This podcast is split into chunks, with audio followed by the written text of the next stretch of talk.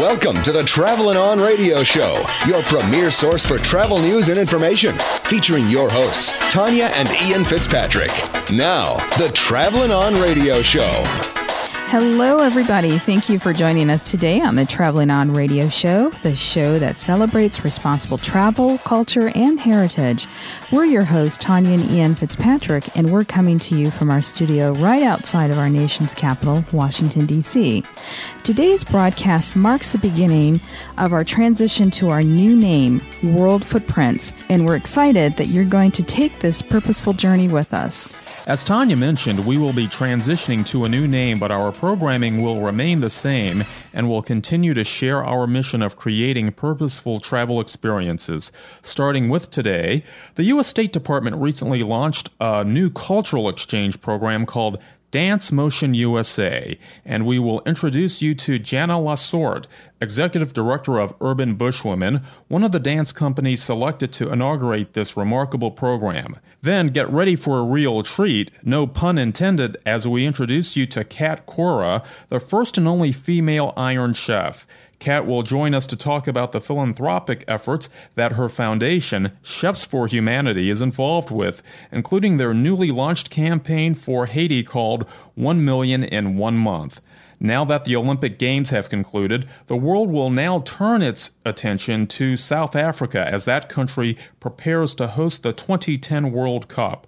We will be joined by one of our newest partners, Doctor Tommy Clark, Executive Director of Grassroots Soccer, a nonprofit organization that uses the power of soccer to help curb the spread of H I V. Although our domain will be changing soon, we will still be able to welcome your comments and questions at comments at travel n radio dot com.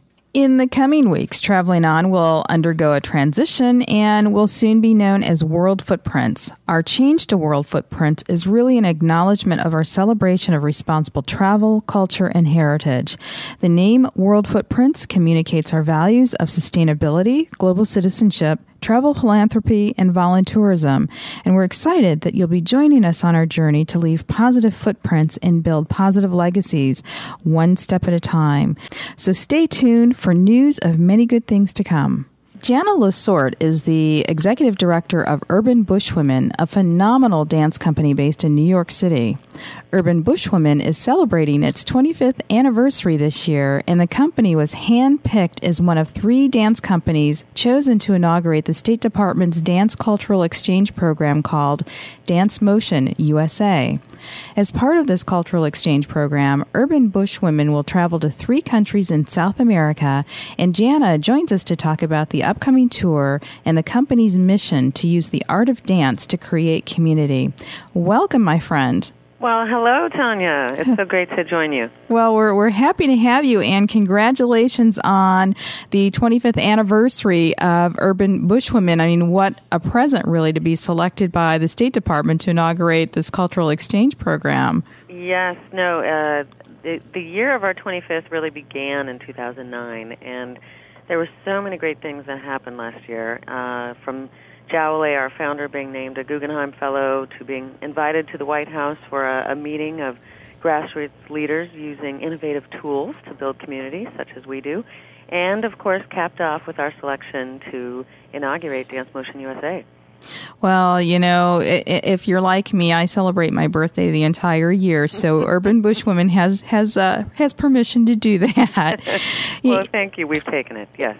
And, you know, what, what, what I find very extraordinary is that in this economy, it really is unusual to celebrate uh, a milestone like a twenty-fifth anniversary of any art organization. What was the genesis uh, behind Urban Bushwomen, and, and what do you attribute to its long-term success?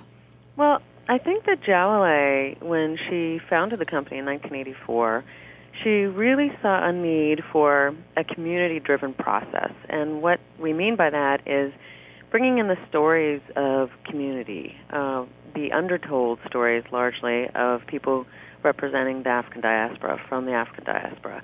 And, ba- you know, and basing the company in Brooklyn, which is such a strong community uh, of those from the African diaspora, she really was able to tap into that energy and to the heritage and traditions and, and strength of, of that community, and bring in people to our art making, um, either by just virtue of, of knowing their stories and then integrating them into the, the dance, um, and sometimes even fe- featuring them. Uh, one of our very popular uh, repertory pieces is Hair Stories. And Hair Stories is really about the trials and tribulations of getting your hair to, to do what you want it to do. Hmm. And it's really funny and lively and represents, you know, the power and struggle and joy of being uh, women, and uh, particularly black women. And, you know, it just really captures, I think, Jawole's personal method of uh, using using light-hearted stories and really poignant stories to kind of get at the bittersweet joy of survival. Now, I'm just curious, was uh, was uh, Jawole's, uh, uh, was she the inspiration behind the Chris Rock movie, Good Hair? we we like to think so, yes. um, yeah, we were doing Hair Stories long before Chris did his. mm. Now, uh, Jana, one of the things about the troupe is that uh, obviously dance is a focus, but you're also about creating community too. Talk to us about that twofold mission. Right. So our mission in a nutshell is create dance and create community. And uh, on the dance side, you know, we, we create that art. And on the community side, uh, one of the reasons Jawole was invited to the White House meeting was because she has really innovated a process that we do each summer called the Summer Leadership Institute. And it, since it's been based in Brooklyn, but in two thousand nine we moved it to New Orleans at the request of uh, New Orleans residents who wanted us to bring Uh, the Summer Leadership Institute there to really help connect the artist community. Uh, what we do at the Leadership Institute is use the art of dance and, and the skills of the arts to focus on community issues and to address social justice issues. So on Create Community, we are really trying to mobilize people, uh, artists in particular, and arts activists and people who are arts-minded, to realize that their ability to to think in new ways is really critical and important to driving the process of improving community, to addressing social justice issues, you know, like racism or um, women's inequality, um, or as we're doing in New Orleans, food justice. Mm-hmm. Um, the issue of, you know, the simple issue of access to good food. And what does that mean to a community, not having that access? How does that affect a community mentally and physically, um, especially one such as New Orleans that is still struggling to, to recover. Now, it's it's interesting how you meld the social activism with uh, the art. Uh, to some, that may seem somewhat unusual, but uh, you, it seems as though you're carrying a very strong message uh, to to those who would who would come and see dance about greater social responsibilities. Yeah, absolutely. I think, you know, Jawole sees artists, and, and we all do, as very unique uh, voices for change. Uh, they, you know, artists are not held to a political mandate, you know, say, uh, like a politician is.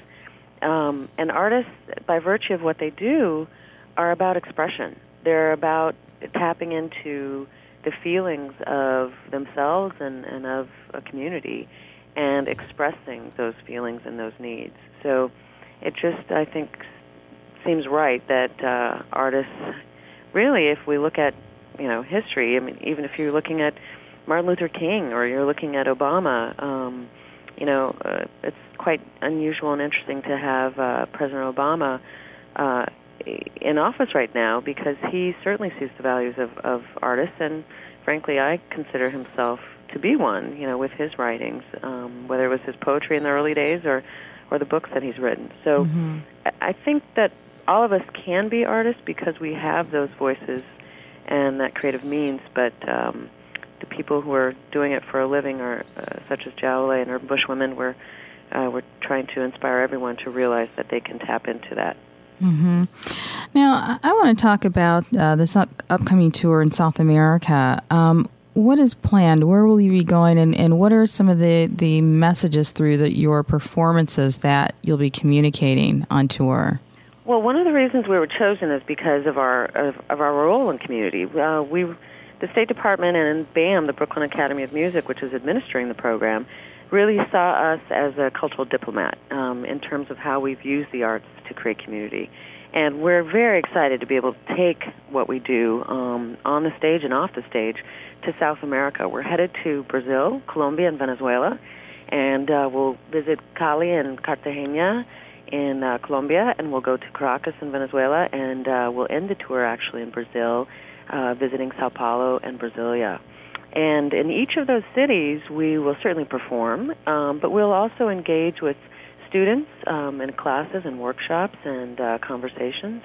Our technical and lighting director, Susan, will actually give a lighting workshop, which uh, the students in Caracas are very excited about. Mm-hmm. And um, and we'll also, you know, be able to interact uh, in a social realm and talk about our country and the values of America, and certainly um, be honest and forthright about uh, some of the issues that America has grappled with, such as racism. For instance, uh, Colombia, we just returned from Washington, D C yesterday, Tanya, briefing at the State Department, and it was uh, very eye-opening, and we were thrilled to be told by the desk agent for Colombia that uh, the United States and Colombia just agreed to uh, a racial action plan, hmm. yeah, for Colombia to address uh, the issues of the, the Afro-American, well, the African-derived people of Colombia, and looking at the African-American people in the United States and seeing what are some of the similarities here, how, you know, how can we take some of the best learning and um, apply it to what's happening in Colombia. Now, um, following this, this tour, how will, um, knowing that this is a cultural exchange, how will the relationships that you develop over there be continually cultivated? I mean, what, what are the plans? What are the State Department's goals? What are your goals as as a company? Well, we're also excited because there is a website that I encourage everyone listening to visit and to uh, track our journey. dance motion u s a dot org is the website, and uh, we will be blogging on that site and posting photos and sharing stories of what's happening with us in these cities. So that's part of the process, um, to to begin the relationships and, and share what's happening in, in terms of the cultural exchange. We, you know, we don't know and won't know for quite some time what wonderful things will uh, come of this. For instance, you know, in terms of visiting the cities and, and meeting some of the dance groups and working with some of the dance students, it's very possible that um, our interaction with, with those people will Uh, affect some of our work. Uh, we're quite excited, for instance, in Venezuela and Caracas, we'll be at two universities uh, and we'll have local companies opening for us. Um, one company um, it, it really focuses on folkloric uh, dances of, one, of, of Venezuela. We we haven't seen those. So how could that, for instance, you know, provoke some ideas for Jawole in terms of looking at uh, the choreography she wants to do? Could that introduce a new movement for us? So that's the artistic side. On the on the relationship side, I'm sure that we're going to uh, forge some really powerful new relationships. We've been to Brazil before, but never anywhere else in South America. Um, um, it's quite likely, and we're hopeful, that we'll be invited back for performances uh, throughout the, the countries um, and begin artistic uh, consulting relationships where mm-hmm. Jawole and, and myself um, and others, we can kind of begin these email relationships and, and uh, keep on learning. Mm-hmm. Now, in addition to the South American tour that you've spoken about, uh, Urban Bushwomen is planning to tour Europe uh, this spring. Talk to us about uh, about some of the places that uh, the troupe will will go this spring. Yes, we are quite busy this in the first six months of this you year. You globetrotters. Um, yeah, we, so after we get back from uh, South America on March thirty-first, we'll have a few days of rest. And then the first week of April, we'll head to Germany, uh, with, uh, and we'll meet up with our friends from Senegal, Compagnie Jampy. Uh, it's a troupe, a wonderful, fantastic dance company based in Senegal of seven male dancers, African uh, dance company. And we, of course, are seven females. So it's uh, seven strong men and seven strong women meeting up together in a collaboration that toured the United States in two thousand eight called uh, Scales of Memory. I won't try the French for you. It's very bad, my French. Um, no worse so, than mine. So we will head to uh, Germany, and then uh, we'll be in, in Europe through the end of May, uh, traveling through uh, France and Luxembourg and Spain, and ending, um, we hope, in Paris uh, uh, at for a uh, potential performance for UNESCO. Mm-hmm. My goodness. And uh, and you're not taking your favorite travel radio show because? Of course, we will tune into you from there. Oh, that was that was a nice, smooth, uh, diplomatic answer. Well, with the Olympics and everything else you guys have going on, I, I figured your schedule is probably pretty packed. Oh, I see. Okay, my dear, you're still my friend. It, you know, is it, is uh, Ian and I um, have been remarking uh, a lot. You know, the people that we've had on our show, even before we really defined what our show is about, um, have been people like ourselves who have transitioned. Um, you know, for us, lawyers turned travel broadcasters, and your career path has really taken some interesting twists and turns. You know, you've been in politics, uh, mm-hmm. crisis management for companies like Nike, television production, marketing, and now you're in nonprofits art management. Do you? How does that happen? And, and do you feel you've really come full circle? Yeah. Well, you know, it's interesting. I my first job was on Capitol Hill, so I was thinking about that yesterday in Washington D C. That I have come full circle. I, you know, my three great loves are arts, politics, and media. And you know, with this tour to South America, all three are coming into play. Mm-hmm. All three will be required, um, and all three are, are merging and uh, just forming a beautiful um, opportunity for, for me and for our company. So it, it really seems um, uh, fortuitous that, that, you know, my path has led me here, and uh, that, you know, this, the loves I have of the arts, uh, politics, and and of media uh, just are are serving me and our and our company well. Yeah, well, I'm I'm happy for you as as one for from one transitionist to uh, to another. And real quickly before we go, um, you guys are traveling so much, but are there opportunities for people to see Urban Bushwomen here in this country? Just curious. Uh, yes, well, please visit urban bushwomen dot org. Uh, we actually are uh, quite excited because we'll we'll be launching a new website here shortly. Uh, but our tour dates are always up there. Uh, as I uh, as I just said, our first six months are, are spent uh, pretty much overseas. So uh, we will be doing our Summer Leadership Institute uh, at the end of July in New Orleans, and that information is on our website too. And we encourage everyone to apply for that. You do not have to be a dancer.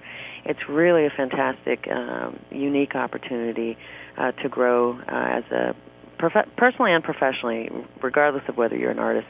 Um, and then after that, uh, we will be doing some residencies in uh, the United States uh, in September. And uh, October, November, and December, we've got a few good things cooking, but uh, uh, nothing right now that I can confirm with you. Okay. Well, you, you uh, can come back to the show and uh, and, uh, and and share the good news, because I, I know it will be great news. Well, thank you so much, Tanya and Ian. Really appreciate it. Well, Jana La Sorte, the executive director of Urban Bushwomen, and she joins us today before they uh, they hit the airways. Yeah. Safe travels to you, my dear. Thank you so much. When we come back, we'll be speaking to the remarkable Cat Cora, the first and only female Iron Chef and founder of Chefs for Humanity. You're listening to the Travelin' On Radio Show, and we'll see you after this break. Joel Klein catches a seven o'clock train after his evening C P R class at the American Red Cross. Ron Garrett is on the same train. He's had a rough day and doesn't feel like himself. Until he feels the sudden tightness in his chest, Ron never thought he'd actually have a heart attack. Until Joel is administering C P R, he never thought he'd actually save a life. When you train with the Red Cross, you change a life. Starting with your own. Call one eight hundred red cross or visit red cross dot org to learn about life-changing opportunities in your area. Green, green, green. It's your home, it's your dream. Great on testing, keep it healthy and clean. Make it green, green. is making sure the air in your home is healthy for your family to breathe. Testing for radon is easy. Just call eight six six, seven three zero, green. Make it green, green, green. A message from the U S E P A. With great privilege comes great responsibility. Carter Fleming, Community Center volunteer. The giving spirit is as passionate in the boomers today as it was in our twenties, and we as a generation can still impact our country. Lead, inspire, change the world again. Join thousands and find which volunteer opportunity is best for you. Call one eight hundred, four two four, eight eight six seven today or visit w w w dot get involved dot gov. This message is brought to you by the Corporation for National and Community Service on this station. Now, more of the Travelin' On Radio Show on talk zone dot com. She is the first and only female chef on the Food Network hit show, Iron Chef America, and she's appeared on the N B C primetime miniseries, Celebrity Cooking Showcase. But Cat Cora is much more than a rock star chef and beautiful T V personality. She's also a philanthropist and humanitarian. Following the two thousand four tsunami tragedy, Cat Cora founded a nonprofit organization called Chefs for Humanity, a culinary version of Doctors Without Borders. With the recent devastation in Haiti, Chefs for Humanity, in partnership with the U N World Food Program, has launched a new campaign, One Million in One Month. And Kat joins us today to talk about Chefs for Humanity and this newest campaign and the Foundation's mission to battle worldwide hunger. Cat Cora, welcome to Travelin' On. Hi, Tanya. Thanks for having me on. I appreciate it. Oh, it's it's our pleasure. And, and you know, Ian and I are foodies, and I love to eat, so it's it's, it's truly a pleasure for me. Absolutely. Well, who doesn't? That's great. I'm so glad you guys are foodies. Absolutely. Now, um, just as some background, can you kind of give us the genesis for Chefs for Humanity? I know it began with a food uh, phone call to UNICEF. Right. Well, yes, and, and you know, I was uh, it was a phone call to UNICEF. Um, I wanted to reach out, like so many people do, uh, in a time of crisis. This is when the tsunami hit in Asia, and um, to ask them what I could do to help. And they said, you know, look, if you can just, you know, um, get out there and let people know, all your contacts know, your chef friends, what we're doing, um, that would be great. And that's what I did. And I just got an overwhelming amount of calls from chefs and culinary personalities who just wanted to know what they could do. Could they go over there? Could they roll up their sleeves? Could they cook for people? And it just from, it just really made me realize that there was not a specific organization like a Doctors Without Borders for culinary personalities and chefs. And that's why I created, I went about creating right away Chefs for Humanity. Now, so t- that's how we got started. Now, Kat, tell us about some of the chefs you assembled for the first relief effort. Well, we had Ming Tsai, we had Tyler Florence, we had uh, several other personalities that were helping that were, you know, Food Network. They were just, you know, a lot of the personalities anybody could think of at Food Network was really just, you know, supporting us, whether it was by, you know, putting the word out of what, what Chefs for Humanity was doing, or financially donating, um, making phone calls to their contacts. But it just kind of grew like wildfire. We had a lot of Food Network personalities coming over and executives from Food Network uh, to help cook. And uh, when Katrina happened, uh, that was we weren't even a year old. We were really uh, a young organization, but we were there uh, in Mississippi, and we were feeding five thousand people a day. So that was really kind of uh, putting us right into the to the frying pan right away. So um, you know we. Uh, you know, we mobilized uh, many people and got over there and, and uh, did our emergency feeding relief program for, like I said, five, six thousand people a day. My goodness. And, and now, uh, because of the, the recent tragedy in, in Haiti, um, again, Chefs for Humanity has, has mobilized, and, and you're doing some, some work down there, and you started this new campaign, One Million in One Month. Tell us a little bit about that. Right, one million in one month. Um, you know, we couldn't, and right when uh, the tragedy, the earthquake hit Haiti, um, and even now, it's really, uh, it's not a safe place to be for, for volunteers. I mean, really only emergency aid workers are there right now. So we really had to be strategic and smart about what was going to be our first move, and the obvious uh, thing was to, to do a fundraiser. And so what I did, we launched, my team and I launched one million one month dot org. Um, and we began um, an, onla- an online fundraiser uh, that we launched on the Bonnie Hunt Show and several other shows. Um, and uh, we went about, you know, raising one million and one month. So that's what we're, our goal is to, to reach that, and all one hundred percent of the proceeds goes to uh, the World Food Program. Um, I'm covering all the costs of the fundraiser, so none of the money that people donate is coming out of uh, to cover the cost. Mm-hmm. Um, and I also put down ten thousand dollars of my own money to, to kick it off.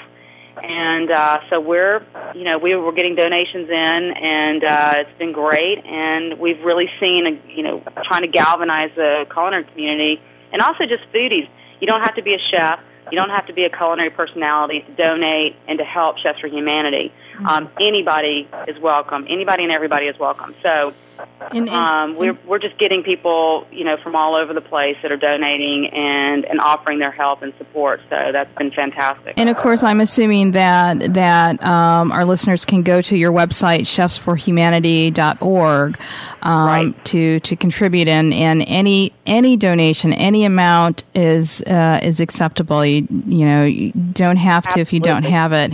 You know, donate ten thousand dollars, and not you know not everyone has has that uh, to uh, to to offer it at one. Absolutely, no. This, you know, yes, you know, we're taking, you know, five dollars, you know, ten dollars, twenty dollars. I mean, you just give what you can. That's all. You know, that's all we're asking. And again, one hundred percent of the proceeds go to the World Food Hunger, uh, World Food Program, and they are on the ground now, feeding people in Haiti and sending food. And I went to Nicaragua and Honduras with the World Food Program, so I've seen their, or I've seen them in action. I've seen what they're doing, and it's amazing work that they do.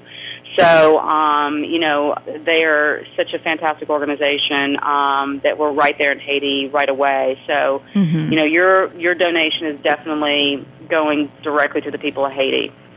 Now, Kat, you uh, mentioned about the uh, about the partnerships uh, uh, with uh, the U N, and, and I also know you're you've done some work with the Mustard Seed Project in uh, Zambia. Talk to us about about some of these partners and some of the travels you've taken. Well, yeah, we definitely, um, you know, one of our big, our, obviously our biggest partner right now is the World Food Program, and but we definitely we've I've done many fundraisers for uh, you know for hunger.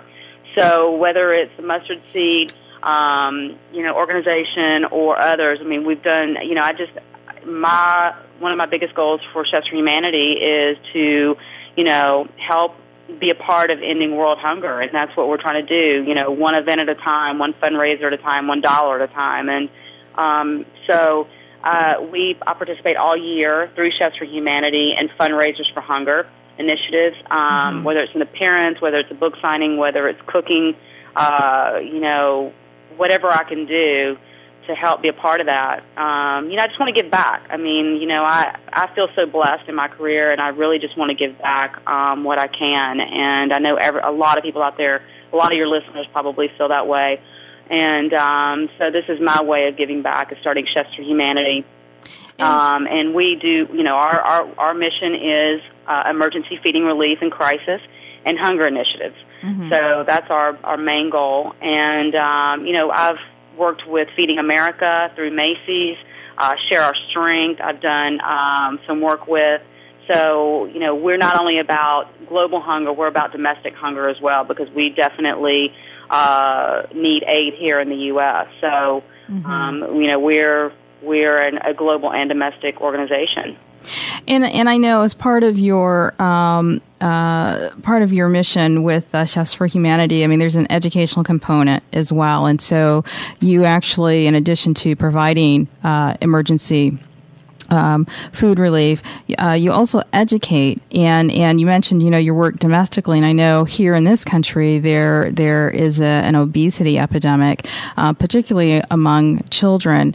Uh, are, how involved are you in, in that in in educating um, children uh, domestically about nutritional, um, you know, the importance of nutritional guidelines? Well, I mean, we're very involved in it. We really, um, we have a curriculum that we're trying to create through Chefs for Humanity called Every Kid Can. And it really is about teaching people, you know, children, but not only just children, but their parents as well. It's educating, because it really is a family affair. Mm-hmm. You know, um, you know, the parents are, you know, grocery shopping, cooking the meals. Um, the kids, you know, we're, we're teaching both the parents and the children about nutrition, about eating, you know, nutritional uh, foods, but also eating, you know, teaching them about how to cook uh, delicious meals that are nutritious. So, um, you know, that's one of our biggest goals as well. You know, that's probably our third tier goal is, uh, you know, really about, you know, uh, teaching nutritional education to children and parents um, throughout the U S because we do have an obesity epidemic, and um, we want to be a part of, of that um, process, too, and that project is, is helping educate people. I've, I've done some uh, shows through Disney World uh, with parents and children and cooking um, called What's Cooking with Cat Cora,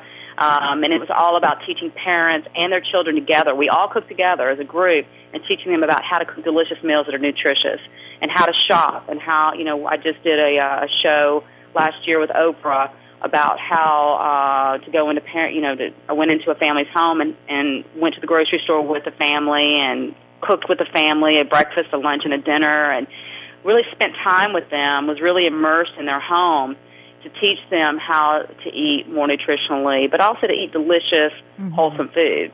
Um, so it was a really great show that we did about, it was really geared towards uh, the epidemic of, of obesity, but also nutritional eating uh, in families. Well, you know, you're always welcome in the Fitzpatrick household, too. We may do that. We may drop in on you. Well, please I'm, I'm do. I'm really good at going through people's pantry and refrigerator and making delicious meals out of oh, whatever bless. You have on hand. Well, well, I have to tell you, uh, since uh, Thanksgiving, we have we have cleaned up our act, and uh, you know, we have been uh, we've lost weight over the holidays. We have actually lost oh, weight and yeah. eating healthier. It's it's it's been great, and so uh, and so hopefully you would feel good about coming into our kitchen and seeing what we have. Uh, Cat, wanted to get a sense of some of the upcoming events and outreach and educational things that chefs will be pursuing with the public and at the grassroots level. Well, I think right now what we're doing is we're working with the World Food Program and um, a couple of other organizations, domestic organizations, to uh, raise money. Obviously, one of the uh, top-of-mind things is raising money for Haiti, and so how we can come together and galvanize the culinary community. Um, and uh, and do something on a monumental level. Um, so something that's, you know, um, you know, whether it's a, a, a telethon, whether it's, you know, uh, a big uh, events that we do that we galvanize, um, you know, all the culinary industry, not just the celebrity chefs. Obviously, they'd be a big part of it, but also, you know, all the chefs and culinary personalities and uh, that are throughout the U S And how can we bring that community together? Mm-hmm. Um, I've always said, you know. Uh, I was actually at uh, invited, um, Chefs for Humanity and myself were invited to the George Clooney telethon that just happened, and so I was actually in the room answering, in Los Angeles, answering phones with two hundred, you know, I was the only chef, but I was with two hundred, uh, you know, A-list celebrities that were just, basically just dropped everything and, and came and, you know, galvanized and came together and united to raise money for Haiti, and that's what my goal is to do with the culinary community, is to really bring everybody together for the cause. And um, uh, so that's one of my biggest goals that we're working on right now. That's really what's happening now. Um, and also, you know, we're going to have, this is going to be, uh, the rebuilding of Haiti is going to be ongoing, so we're yes. going to have many fundraisers down the road, many uh, projects. And again, we have a lot of, uh, of other events that are going to be happening and fundraisers for, for hunger in the U S, Uh, there's other countries as well that, um, you know, are in desperate need of food, um, you know. So we're, we're, we have our hands full, but, you know, it's the most rewarding thing I do. Um, mm-hmm. So we're, we're very excited about it, and I think our partners are, you know, we're, we're getting a group together that are going to be great partners that are going to really be able to galvanize the the culinary community and bring people together and unite everyone. So that's my goal for the coming years. So that when something, you know, this tragedy happens, uh, something like this happens, that we're we're prepared and we yes. can we can come together. Well, bless you, and I, I know you know we're trying to do our, our part in our little corner of the world here in uh, in, in our That's nation's great. Capital. So uh, we're more than happy to uh, to to assist you in your efforts to to get the word out. Because as you mentioned, this is going to be an ongoing effort, and um, the need never ends. There's just so much need out there, right? Uh, and absolutely, uh, you know. I think, uh, and, and we we've been we've been blessed as well, and and uh, we choose to use our show um, for uh, to create some positive legacy, legacies and leave positive footprints.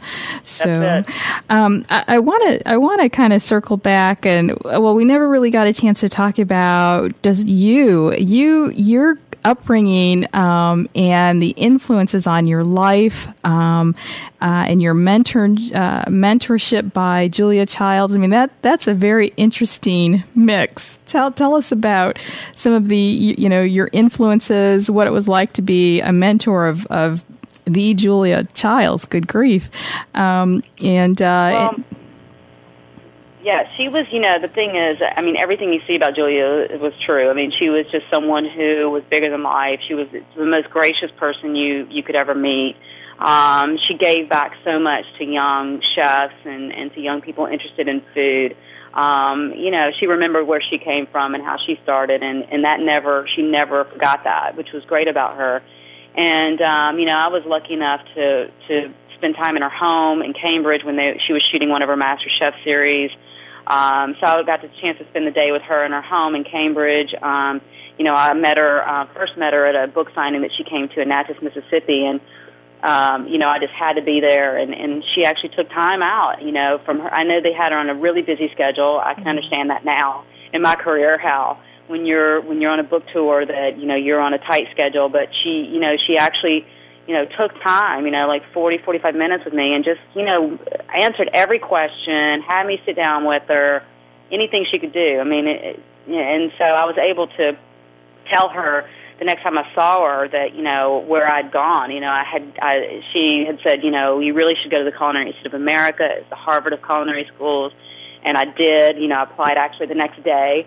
And, um, you know, I was able to come back around and say, you know, I'm, I'm about to graduate. You told me this is where I should go, and now I'm graduating. Yeah. So um, it was just a really, it's just a, the times that I was able to spend time with her and meet her, it was really cool. And um, I've never forgotten that, and so I always pay it forward to other young chefs, people who, you know, want need time to, to ask questions. You know, no matter what my schedule's like, I answer, you know, every question. I sign every single autograph. I take every single picture, and I won't leave until that's done. So, you know, um, I just really believe in that. Hmm. Now, Kat, uh, how would you describe your style of cooking and some of those influences uh, on your style?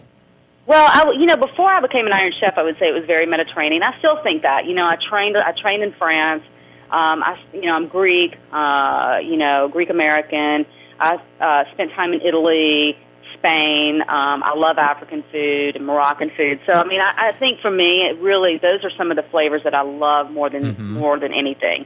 But I also think since I've become Uh, an Iron Chef, I've really experimented a lot with different cuisines. And so I would say that a lot of my style now is very global. Mm-hmm. So I like, you know, I love to uh, to cook. You know, one one event it might be, you know, uh, a lot of times now, right now I just opened a restaurant, uh, Cucina at Walt Disney World. So uh, Cucina by Cat Cora, uh, right on the boardwalk in Orlando, the Disney World Resorts. And so a lot of what I do now is, is very focused on bringing awareness to the restaurant. So, but I love to cook Asian. I love to cook, um, you know, African cuisines. I mm-hmm. love. I just, you know, I love food. So uh, there's really no cuisine that I don't. I don't love to to learn about. Mm-hmm.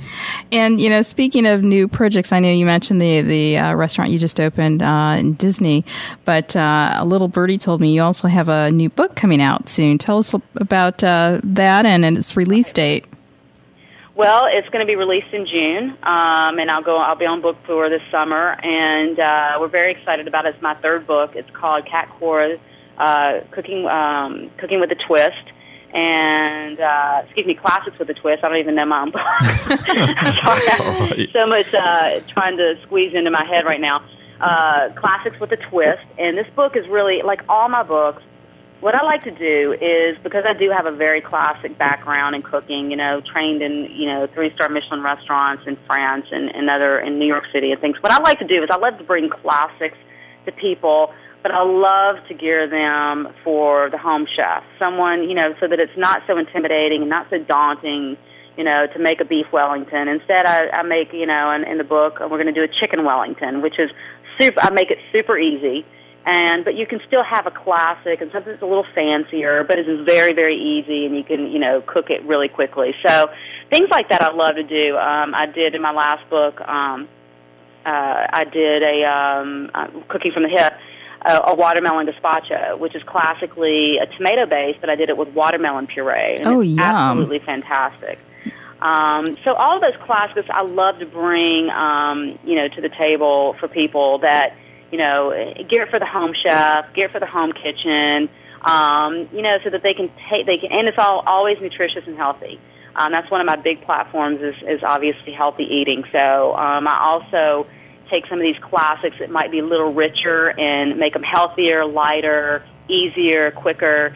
Um, so that's really, you know, one of the things that I'm, I'm really, one of my strong points is being able to, to take classic dishes and make them healthier and lighter and, and easy. Mm.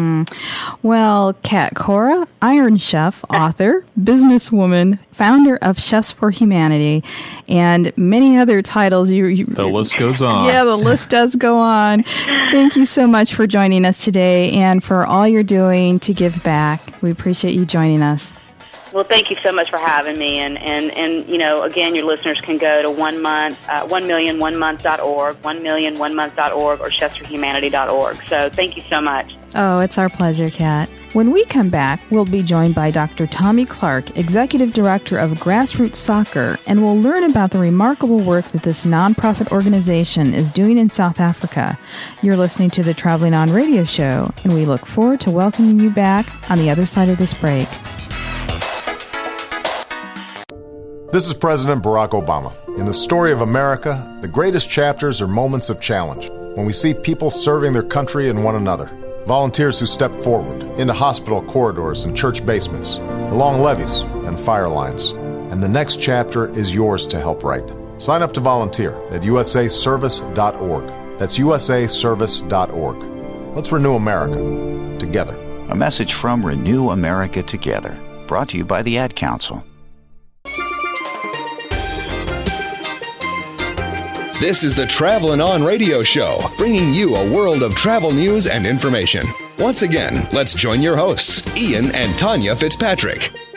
Following the Winter Olympics, the world will turn its attention to the sport of soccer and South Africa, the host country for the twenty ten World Cup, and our next guest is using the sport of soccer to do some good in communities in South Africa. Doctor Tommy Clark is a pediatrician and the executive director of Grassroots Soccer, a nonprofit organization that uses the power of soccer to educate, inspire, and mobilize communities to stop the spread of H I V. Born in Scotland, where his dad played for the Scottish national team, Tommy moved to Zimbabwe at age fourteen. After playing soccer at Dartmouth College here in the States, he returned to Zimbabwe to teach English and play professional soccer. And after several years of playing soccer, Tommy returned to the U S where he enrolled in Dartmouth's medical school. But it was his time in Zimbabwe that inspired him to found Grassroots Soccer, and he joins us to talk about his mission, impact, and activities during the World Cup. Tommy, welcome. Thank you. Thank you for having me. This mission of Grassroots Soccer is so amazing to me, and I've always had a passion for soccer, and, and I like how the soccer ball really creates global ambassadors and creates a way to tie all of us together. Talk about your mission to use soccer to help to stop the spread of H I V in sub-Saharan Africa. A um, co- couple of things, I think. One one for me was uh, just what you what you just referred to, sort of soccer as this um, cultural glue, mm-hmm. or you know, kind of a brotherhood or sisterhood or whatever whatever you want to call it, sort of a something that kind of binds people together. And from my point of view, I, I grew up, I was in four different high schools and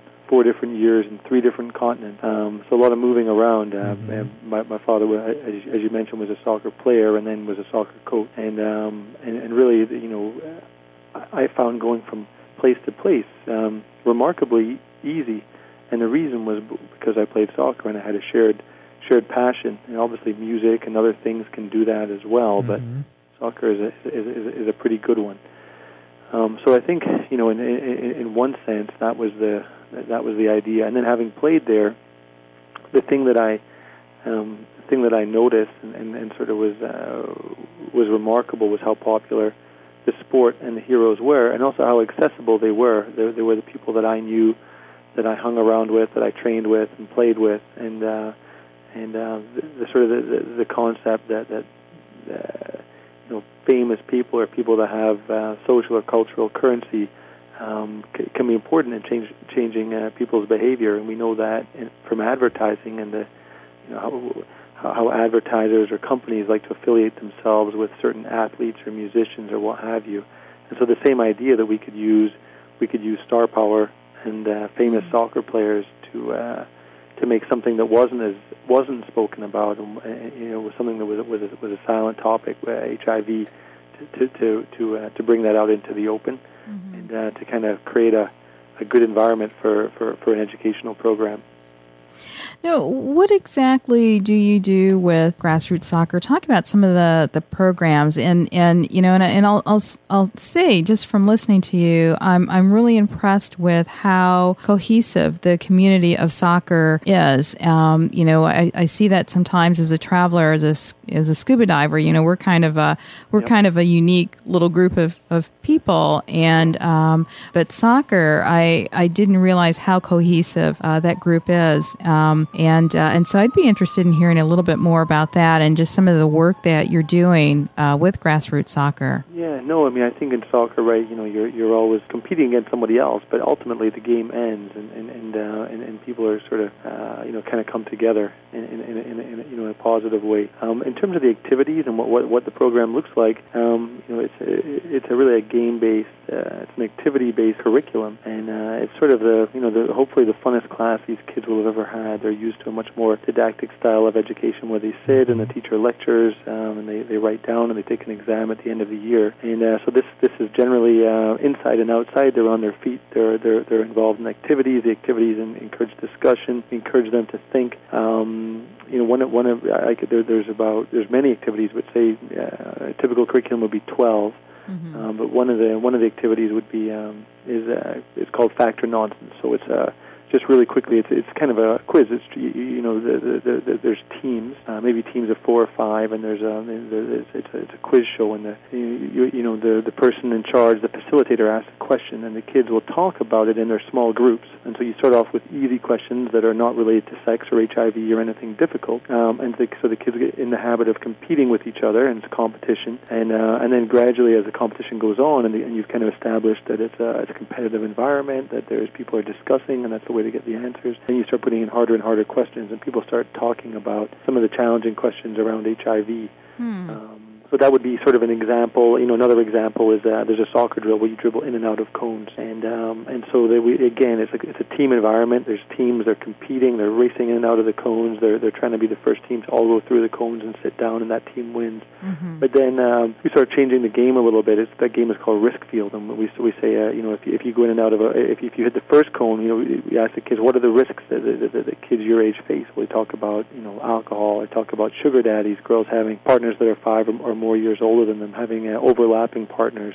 um, you know, and not using protection when you have sex. So you start creating all these, and, and if you hit the cone, you have to do a push-up. Um, and then we talk about, well, in, you know, uh, the second time we play or the third time we play, we'll say, you know, with H I V, who, who's affected? And they say, well, it's not just, uh, you know, they all have their, they all tell their stories. Well, it's not just the person who gets H I V. It's it's their family. Everybody else gets affected as well. They have to care for them. They're extremely sad when, when their brother or their sister or their son or daughter or their father or mother die. And and uh, and, and so they start. So so now instead of doing a push-up, when someone hits the cone, uh, the whole team has to do a push-up. And then we talk about, well, what about the community? Is it just the family that is affected? Well, no, actually, the whole community is. In fact, you just look around you and see the devastation of H I V. So this time, it kind of goes from this very sort of uh, helter-skelter game where everyone's just dribbling in out of the cones to the end, where if anyone on any of the teams hits a cone, the whole, although everyone has to drop and do a push-up because it's representing the whole community being being impacted by H I V. Huh. So it's a really fun game, and it's a competition, but, but uh, by the end of it, the game is so different, and the kids' perspective of H I V and how it impacts the whole community is very different, and they've had many conversations about it. So those the games take a little bit long to explain. They're really wonderful activities, and they're really great at getting kids thinking, thinking about taking action as well. Yeah, what I find interesting about this is that you use soccer to create the commons, and then through these games and through soccer, you're able to have these conversations and start that dialogue. Talk about some of the things you've got to overcome with the younger people people that you deal with in the program in order to deliver the life-saving message? First thing to overcome is just the sheer number mm-hmm. of young people in Africa and the sheer number of young people at risk. So I think scale is probably one of the, the most challenging things and the things that I think most about. Uh, that's sort of from more of a macro level. So I think on a day-to-day basis, uh, it depends country to country. In Zimbabwe, one of the big challenges is getting gas. Um, you know, for, from from our team's point of view, is getting gas so we can get to uh, to the schools to work with the kids. Um, you know, from the kids' point of view, um, these are kids talking about a really charged topic, something that's highly stigmatized, and they've had certainly had people in their, their immediate family who have uh, who've you know contracted H I V, died from it. So it's for for the kids themselves. It's a very emotional, difficult topic. From our point of view, it's challenging in terms of uh, gas, and sort of from the higher, the organization's point of view, our goal is to educate a million kids. From our point of view, it's trying to think, well, how do we make sure this program gets to as many at-risk kids as we can? Your impact, I know, has been tremendous. You, you've had more than uh, three hundred thousand graduates uh, in over eighteen countries, and uh, and you're you're growing. And Um, I'm curious, within those eighteen countries, does uh, are you active in the United States? I know you're based here in and South Africa, but I'm just wondering what programs, if you offer these programs in the U S as well. We don't, we don't, uh, and the reason we don't is just the the magnitude or the the, the epidemic in, in, in southern and eastern Africa is, is so high.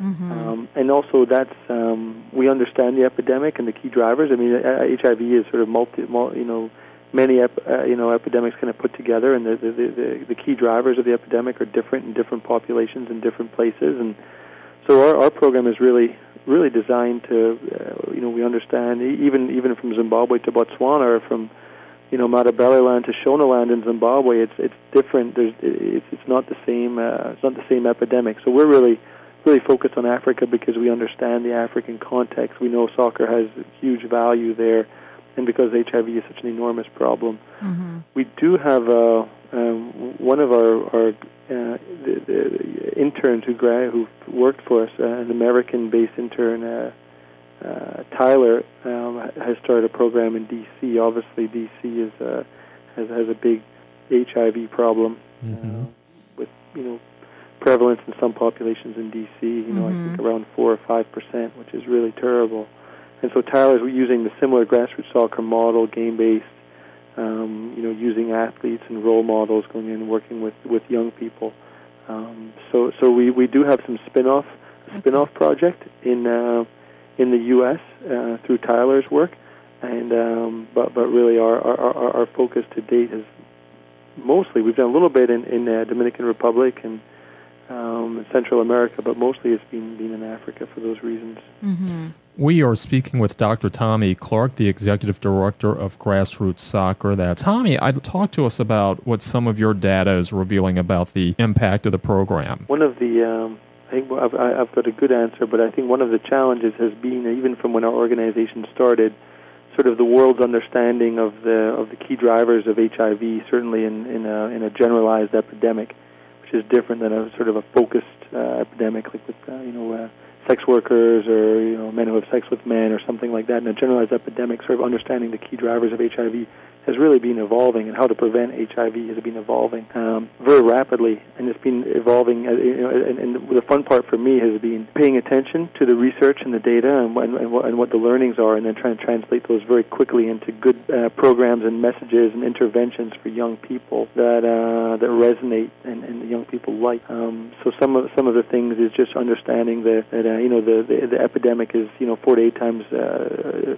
incidence in, in late teenage girls is four to eight times higher than in boys the same age, and that really with H I V is, is jumping from uh, these these young women, uh, late teens, uh, uh, having uh, sex with guys that are five or more years older than them. H I V basically jumping into a new generation. So that so that so that's sort of a, a relatively new finding. Uh, you know this um, you know Helen Epstein uh, sort of popularized in her work with uh, Daniel Halperin and, and others. Sort of this idea that. Uh, You know, one of the reasons that H I V is such a huge problem in, in, in southern eastern Africa is because, not because people have any more sexual partners than anywhere else, but they're, it's much more likely that they have overlapping, long-term overlapping partners. And when, with H I V, the, the, the chance of spreading is very high when your viral load is high in the first six weeks. Mm-hmm. And so if you have two long-term partners, um, the chance of getting it from one partner to the other partner is pretty high. And then the the chance of that partner then having another partner is not, not you know, in, insignificant. And so you basically create a sort of a sexual community uh, that's really based on overlapping partners. So again, this is new information uh, that, that, that came about, you know, uh, you know, halfway, you know.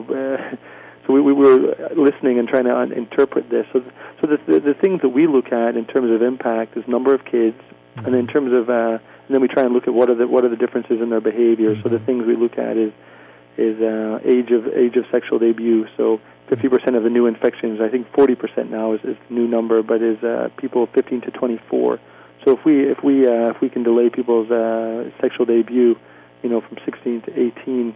We're significantly reducing the, the, the, the, the likelihood that they'll have H I V. So we have good data showing that we're mm-hmm. that we can do that. Um, we're looking at uh, the, the number of par- partners in, in, in, in a short time frame. So again, alluding to this overlapping partners. So again, uh, kids that have gone through our program in Bulawayo, Zimbabwe, are, I believe, it's six times less likely to have uh, overlapping partners than, than a control group or a comparison group that didn't go through the program. So. Mm-hmm. Those are sort of the things that we look at. Stigma is obviously another huge, huge issue, and obviously much more easy to measure, at least in a in a survey.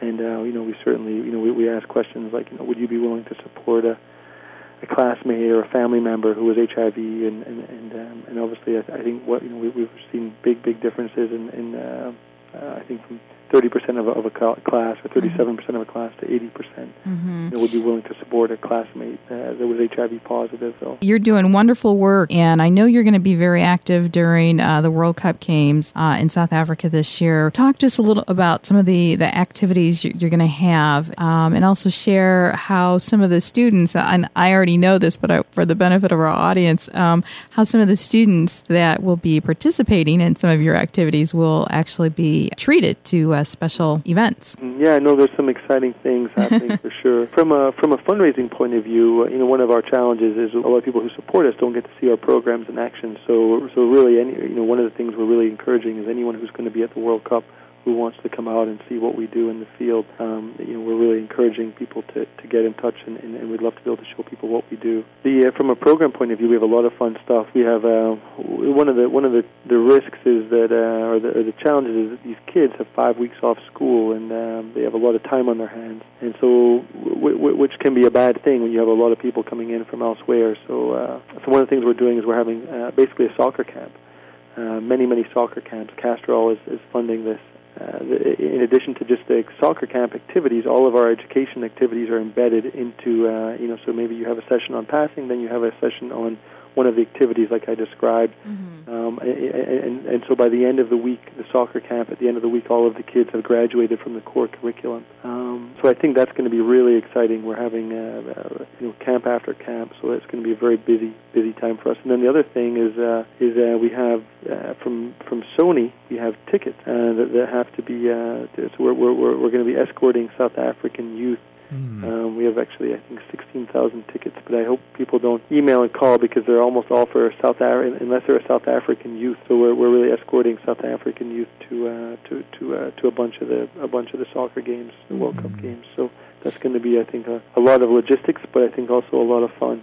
Well, and, and incidentally, I did volunteer Ian and I to be chaperones. For do it. and, and we would be very happy. Um, and uh, Tommy, the organization Grassroots Soccer is doing some wonderful things, and uh, you're making a difference and uh, changing lives and saving lives. And it really transcends soccer, and I think it's one of the things that just shows how sport uh, can transcend the game itself to really have a major impact on some of the great issues of our time. And there's been no greater issue for the continent of Africa than H I V. And before before we go, Tommy, I'd like for you to share your website uh, too, so that uh, people can actually get involved and support you from a grassroots level. Well, I appreciate that, and I appreciate any support. Our email is grassroots soccer dot org, and the only tricky thing is it's grassroots singular. It's not it's not grassroots. Okay. Grassroots. Well, thank you so much, Doctor Tommy Clark, Executive Director of Grassroots Soccer. Thank you for joining us today. Thank you both. Thank you again for joining us today. We look forward to connecting with you during the week on Facebook and Twitter. So join us on our social networks and sign up for our newsletter and travel alerts at travel n radio dot com. That's N as in Nancy, travel n radio dot com. It's been a pleasure to share some travel time with you. We're Tanya and Ian Fitzpatrick, and we'll see you on the air again next week. Same time, same frequency. And remember, leave positive footprints and build a meaningful legacy one step at a time.